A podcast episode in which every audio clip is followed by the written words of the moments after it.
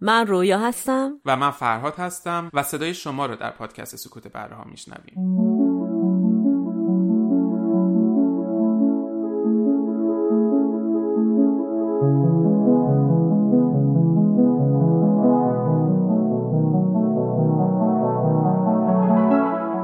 همونطور که تا الان می‌دونین تو اپیزودهای حرف 20 20 قرار صدای شما رو بشنویم و در مورد هر موضوعی که شما دوست دارین در مورد موضوعاتی که ما تو پادکست در موردش حرف زدیم یا موضوعات جدیدی که برای شما جذابه خوشحال میشیم صداهای شما رو بشنویم. و اپیزودهای حرف 20 20 دو هفته بعد از اپیزودهای ماهانه ما منتشر میشن که خب ما موضوعات اصلیمون رو تو اپیزودهای ماهانه مطرح می‌کنیم و بحث می‌کنیم در موردش.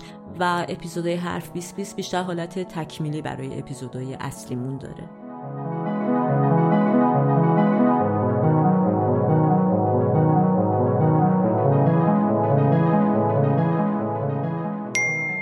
من برای اولین بار بود که سکوت بره ها رو و یه اپیزودش رو اپیزود شماره چهار که راجع به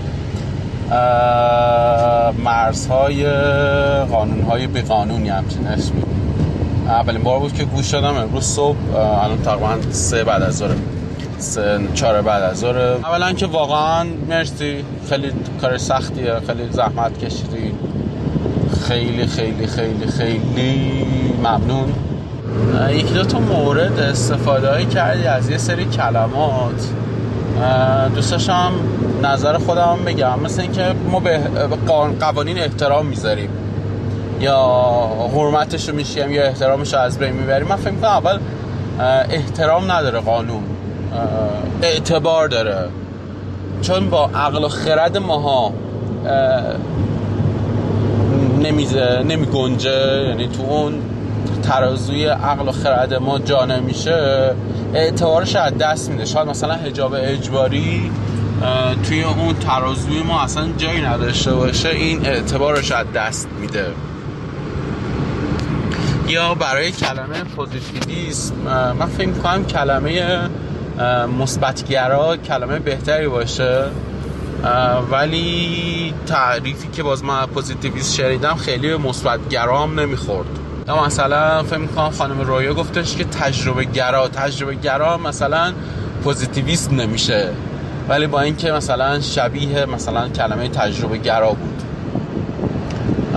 اینا نکاتی بود که به ذهنم رسید. گفتم که باهاتون در میون بذارم. راجع به قانون و حد. که وقتی که دموکراسی دموکراسی یک ایده است. که وقتی که می‌خواد ظهور پیدا کنه تو یک جامعه همونجا از بین میره و زوالش شروع میشه. چون دموکراسی یک قانونه که همه آزادی بی حد و مرزی داشته باشن. اما وقتی که این ایده حضور پیدا می‌کنه توی یک توده توی یک جامعه این قانون از بین میره. چون اول از همه دیگه توی توده نمی‌تونی یک قواعد بی حد و مرزی داشته باشی. چون با تعریفی که خودتون از قانون گفتیم برای لذت حد اکثری توده ها و اینکه قانونی که بخواد آزادی بی حد و مرز رو توی یک اجتماع رعایت کنه وقتی که میاد توی اجتماع یعنی آزادیش محدود میشه با آزادی من. یعنی نمی‌تونه بیاد منو بکشه. چون اگه بخواد منو بکشه اول از همه دموکراسی رو زیر پا برده به خاطر اینکه آزادی منو گرفته. پس نمی‌تونه دموکراسی شکل بپذیره و از وقتی که از ایده تبدیل میشه به یک فرم در بین ماها اون دیگه شکل خودش رو از دست میده و دیگه اون مثلا یه چیز دیگه میشه. مثلا اگه خواستی ایده رو بفهمی دایره من الان برای تو یه دایره یا دایره های مختلفی رو کاغذ بکشم. درسته که این دایره هست. این یک تصویری از دایره است. بلکه ایده دایره همون تعریفشه که نقاط نقاط به هم پیوسته ای که یک فاصله مشترک از مرکز دارن. این میشه ایده دایره. اون چیزی که من برای تو رو کاغذ می‌کشم میشه تصویر دایره. دیگه من اونو محدودش کردم. به زخامت خطوط به فاصله اون شعایی که داره دایره مختلف اینطوری می‌کشن و دیگه اون یک تصویری از دایره است. نه اون دایره ایده اصلی دایره. مثل دموکراسی. که دموکراسی خودش یک ایده برای آزادی بینهایت بشر و وقتی که میاد توی جامعه شکلش عوض میشه. من فکر می‌کنم یه چیز دیگه ای که خیلی می‌تونه لاز می‌تونست اینجا مطرح هم بشه و خالی از لطف نبود اینکه حکومت های استبدادی مثل هیتلر. هیتلر زایده حکومت دموکرات خودش بوده. و در نهایت چیزی که به نظر من افلاتون راجع به دموکراسی یا قانونگذاری میگه قانونگذاری رو برای اول از همه خود فرد تعریف می‌کنه. یعنی به این صورت که کتاب جمهورش درسته که ما به ایده کشورداری هم می‌رسیم ولی میگه که اگر اون پادشاه می‌خواد پادشاه عادل و پادشاهی باشه که اون کشور رو به درستی حکمرانی کنه اول باید خودشو اجزای بدنمون مثل شهرهای مختلفه. اینا رو چجوری به قانون در بیاره که اول از همه درست حکمرانی کنه اعضای بدنش شکمش بر مغزش حکمرانی نکنه و خرد و عقل قانون کشور رو تو دست خودشون بگیره. و کار باحالی رو داره انجام میدین مرسی. خب فکر کنم خیلی قدیمی بود. در واقع این نظری که الان شنیدیم به خاطر اینکه من فکر کنم اپیزود چهارممونه درسته؟ آره اپیزود چهار مرز قانون های بیقانون آره حالا اتفاقا این اپیزود از اون اپیزودهایی که من خودم شخصا زیاد دوستش ندارم. در عین اینکه همینطوری که الان داشتم صدای شما رو گوش می‌دادم فکر می‌کردم چرا این بحث اینطوری میشه؟ یعنی هر کی می‌خواد در مورد این مسئله خیلی جذاب مسئله قانون تو اجتماع خیلی جذاب و در عین حال خیلی خیلی خیلی گسترده با عوامل مختلف از دیسیپلین های در واقع شاخه های علمی مختلف درگیر این قضیه میشن. از فلسفه روانشناسی جامعه شناسی الان که محیط زیست در واقع همه چی رو دور می‌زنه تا اینکه آدم برسه به نقطه اصلی بحث. و بیشتر برداشتی که من از حرف شما داشتم احساسم این بود که شما بیشتر نگاه فلسفی دارین. یعنی نوعی که به بحث نگاه می‌کردین مثالی که از دایره می‌زدین و اینا بله دقیقا حرفتون درسته. یعنی چیزی که ما اگه از نظر فلسفی بخوایم به قضیه نگاه کنیم وقتی شما دایره می‌کشین تصویر دایره رو می‌کشین و اون تعریف در واقع الوهی و ایدئال دایره و چیزیه که و همیشه تو ابسترس در واقع تو مغز انتظایی چیزی که شما گفتین.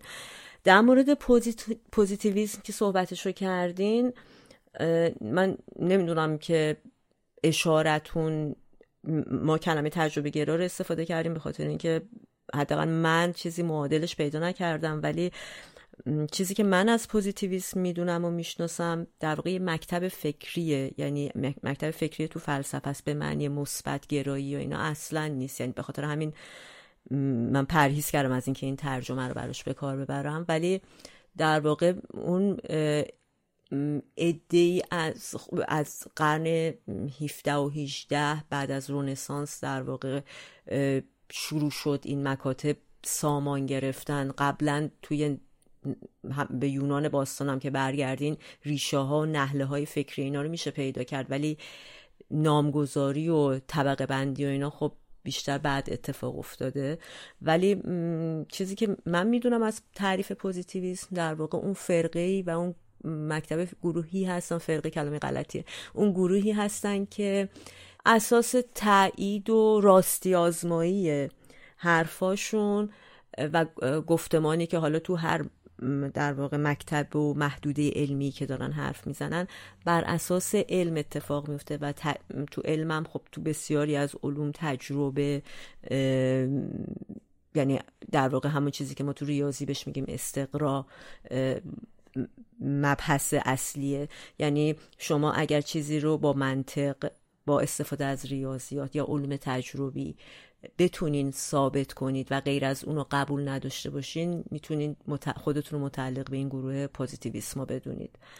و توی همین اپیزودم ما فکر اولش گفتین که خیلی کلماتی که در موردش حرف می‌زنیم هیچ معادل فارسی واسش پیدا نکردیم و مجبوریم بیشتر یا کلمات انگلیسی استفاده بکنیم یا یه سری خودمون سعی کنیم ترجمه بکنیم و یه معادل فارسی واسش پیدا کنیم. یکی از سخت اپیزودا بود به نظر من از نظر پیدا کردن کلمات معادل توی فارسی. به همین به این دلیل ساده که خیلی توی ایران و توی زبان فارسی ما در مورد این مسائل بحث نکردیم و خیلی باز نشده. به همون دلیل که توی یک جامعه نسبتا دیکتاتوری داریم زندگی می‌کنیم آره ولی میگم همچنان بر من از اون بحثای حروم شده از اپیزود شماره چهار. آره من فکر کنم شاید چیزیه که میشه بهش برگشت آره بعدا دوباره در مورد دموکراسی حرف زد در مورد لیبرالیسم حرف زد. یعنی واقعا آره یکی از اون مباحثی که خیلی وسیع و خیلی, خیلی مرزای نامشخص داره و جذاب آره. امروز که داریم اینو ضبط می‌کنیم واقعا هر صدایی که گوش میدم دارم فکر می‌کنم که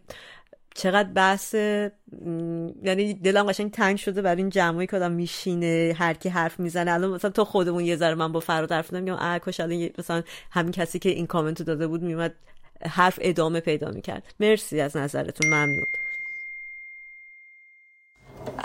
سلام به رویا و فرهاد عزیز و به همه شنونده های سکوت بره ها من مریم هستم و دلیلی که این وایس رو گذاشتم چیزی بود که برای خودم پیش اومده بود و خیلی دوست داشتم در موردش حرف بزنم چون فکر می‌کنم هنوز اونقدر در موردش حرف زده نشده و هنوز یه جورایی تابوه توی مخصوصا توی فرهنگ ایرانی. اون چیزی که می‌خواستم حرف بزنم در مورد یه سری کلیشه های جنسیتی هست. توی رابطه حالا جدا از کلیشه جنسیتی توی اجتماع کلیشه جنسیتی توی رابطه. این کلیشه جنسیتی که می‌خوام در موردشون حرف بزنم هم از مثلا اینکه توی یه رابطه حتما زن باید از مرد کوچیکتر باشه از لحاظ سنی. یعنی این یه قانون نانوشته هست توی فرهنگ ایرانی فکر می‌کنم.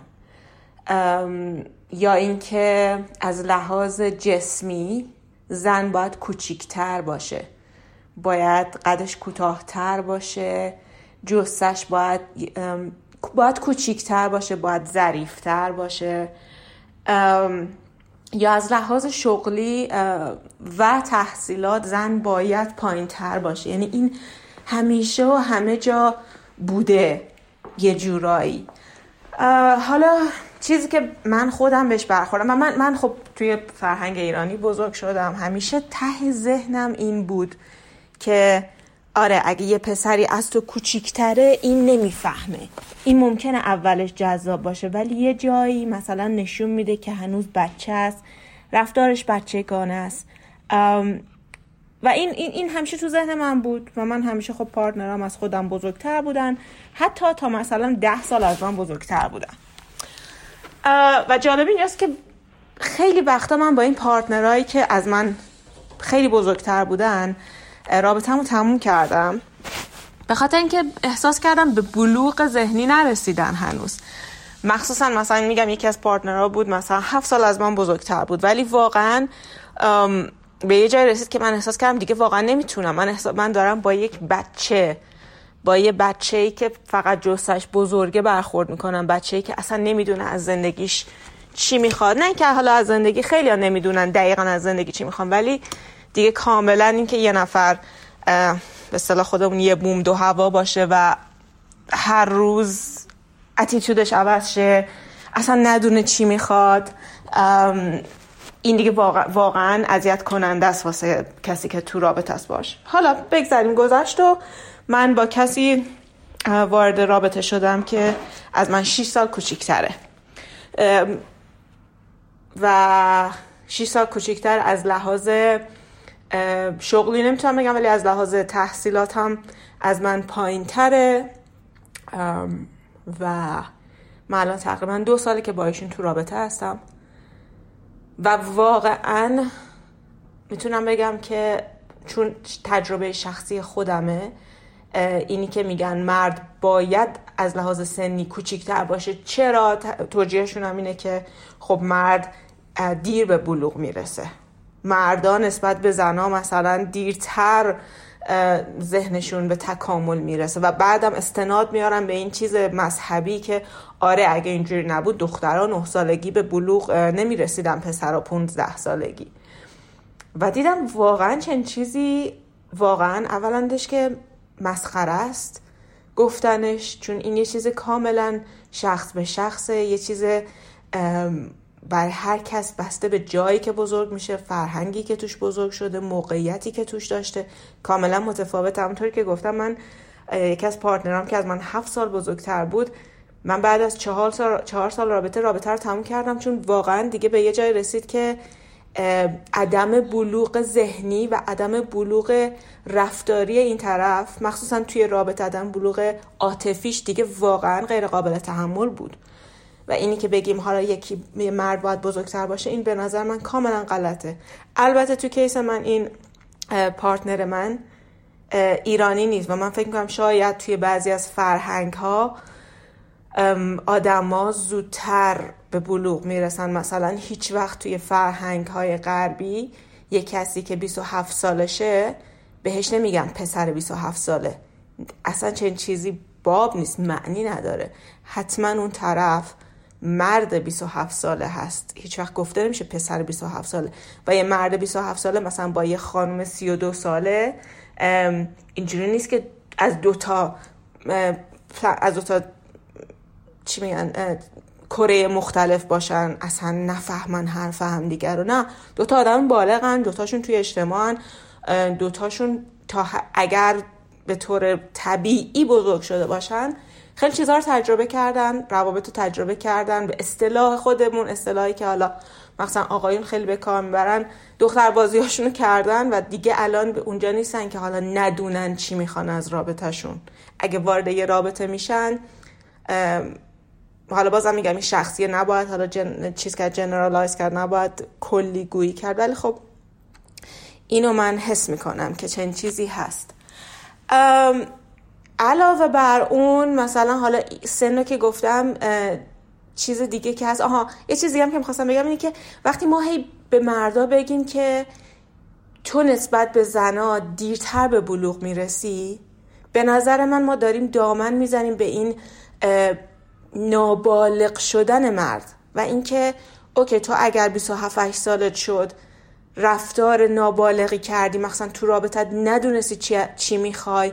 همینطوری هرتی پرتی وارد یه رابطه شدی بدون اینکه بدونی اصلا قصد چیه چی می‌خوای؟ من وقتی میگم قصد چیه مثلا کاری به ازدواج و این چرت و پرتا ندارم. یعنی نمیگم که برچسب بزنیم تا اگه وارد یه رابطه میشی باید ازدواج نه نه نه. به بلوغ عاطفی رسیده باشی. اگه ما هی به مردا بگیم نه تو دیرتر به بلوغ می‌رسی یعنی که اوکی اگر تو 27 سالت شد هنوز یه آدم مسئولیت پذیر از هیچ لحاظی نیستی چه از لحاظ عاطفی چه از لحاظ اجتماعی that's okay. به خاطر اینکه خب تو تو مردی. تو حالا حالا اول چل چلیسه تو حالا حالا مونده تا به بلوغ برسی. اون زنا هستن زنا باید از 20 سالگی دیگه بالغ باشن. ولی تو تو دیگه حالا مثلا چل سالت که شد دیگه اون موقع مثلا اون موقع بدونی چه خبره تو زندگی از لحاظ اجتماعی کجا هستی از لحاظ عاطفی چی می‌خوای. این به نظر من واقعا چیز غلطیه و ما هی نباید اینو این فشار رو بذاریم مخصوصا رو اطرافیانمون. یکی دیگه که گفتم از لحاظ باز جسته بود اینی که ما ناخداگاه تا می‌بینیم یه زن و مردی با هم هستن زن کوچیک ببخشید بزرگتره منظورم جسه قدش بلندتره. یا مثلا از لحاظ سایزی یکم بزرگتره. حالا بزرگتره اصلا. این همش تو ذهن ماست. بوش خانم بزرگتره. و این باز هم زنها رو به این سمت سوق میده که تو باید کوچیک باشی. کوچولو باش. کوچولو باش. هی رژیم بگیر. هی اگرم ورزش می‌کنی نه به خاطر این باشه که سلامت باشی نه به خاطر این باشه که سالم باشی اصلا ماهیچه در بیاری. خب وقتی تو خیلی ورزش می‌کنی به تب ماهیچه در میاری. نه نه نه از اون ورزش ها نکن. ورزش های بکن که کوچولوت کنه. تا می‌تونی همچین ریز پیزه باشی کنار آقا همچین کوچولو موچولو باشی.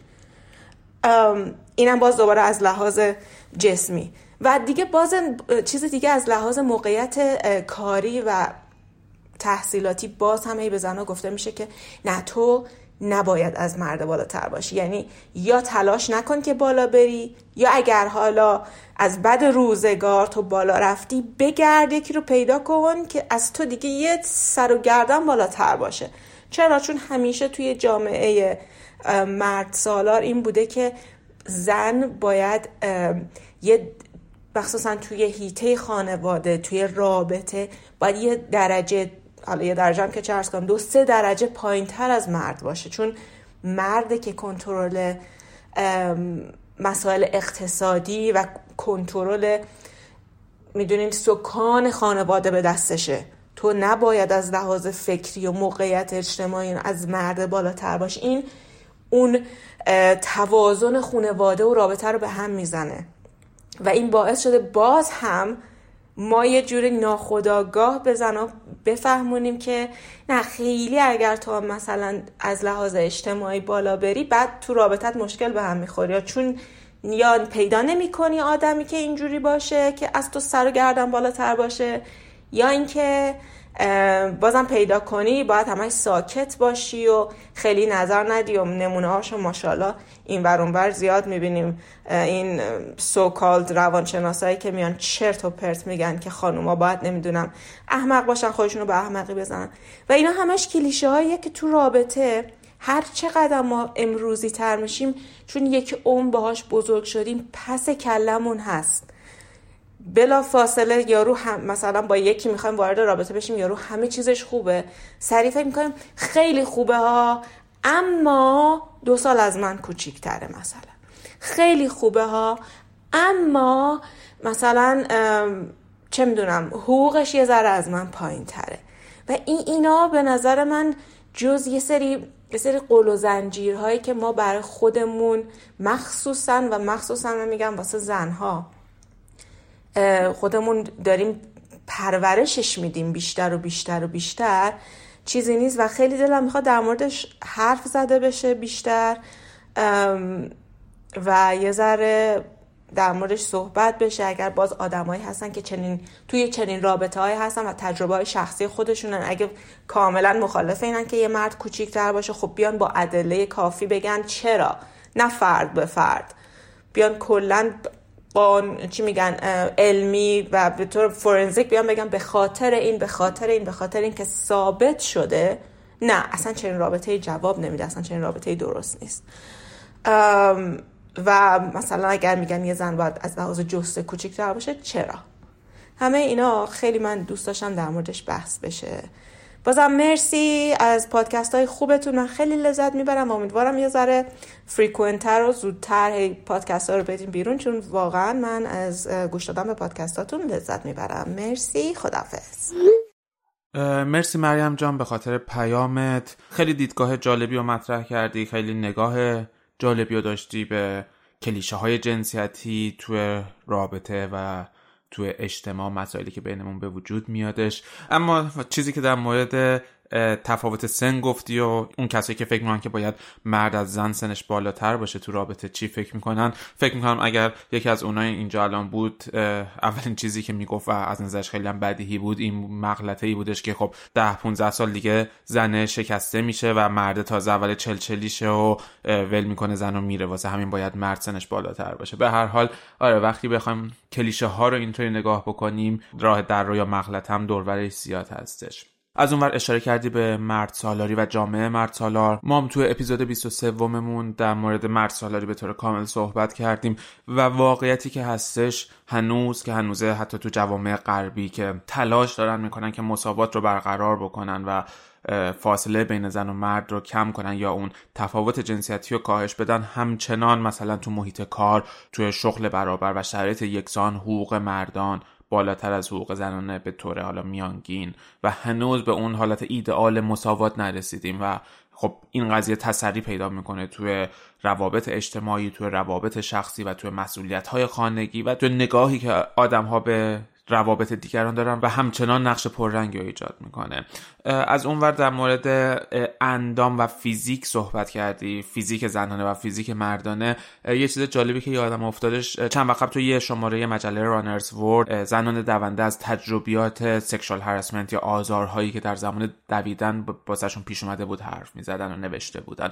و یکی از زنان از یه اتفاقی که واسش افتاده بود نوشته بود. یادم نیست تو یکی از شهرهای آمریکا داشته دو روزانهش رو انجام می‌داده و همونطور که در حال دویدن بودش از یک مرد دونده جلو زد. یعنی مثلا تو پارک داشته میدوید و تمرین روزانهش رو می‌کرده. یک مردی هم داشتش تمرین روزانهش رو میکردش و این ازش جلو زده و اون مرد ناگهان شروع کرده بهش فوش دادن و داد زدن و یه حالت تهاجمی بهش گرفته. فقط به این دلیل که این زن با سرعت بیشتری از اون مرد داشته میدویده. یعنی اینقدر یک چیز ساده یا یک چیز بدیهی که یک کسی از من بهتره و حالا این کسی که بهتره یک زن بوده تونسته اون آدم رو که خودش هم دونده بوده به نوعی ورزشکار بوده ولی اینقدر آشفته بکنه که به, این حمله بکنه و تهاج... حالت تهاجمی داشته باشه. و آره به هر حال داستان اینه که همچنان همچنان راه درازی داریم تا بتونیم این کلیش های جنسیتی رو بشکنیم و به اون جامعه ایدئال برابر برسیم.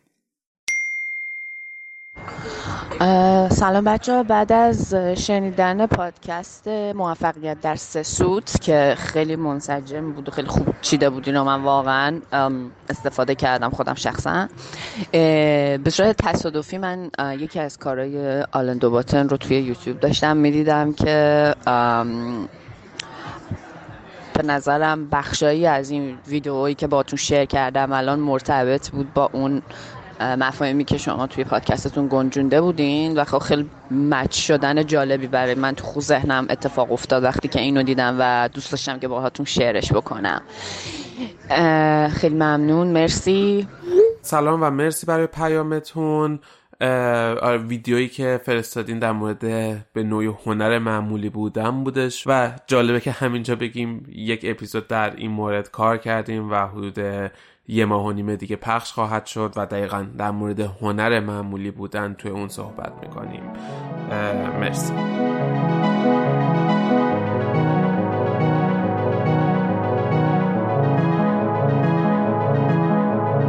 چیزی که شنیدین قسمت نهم از مجموعه اپیزودهای حرف 20 بود.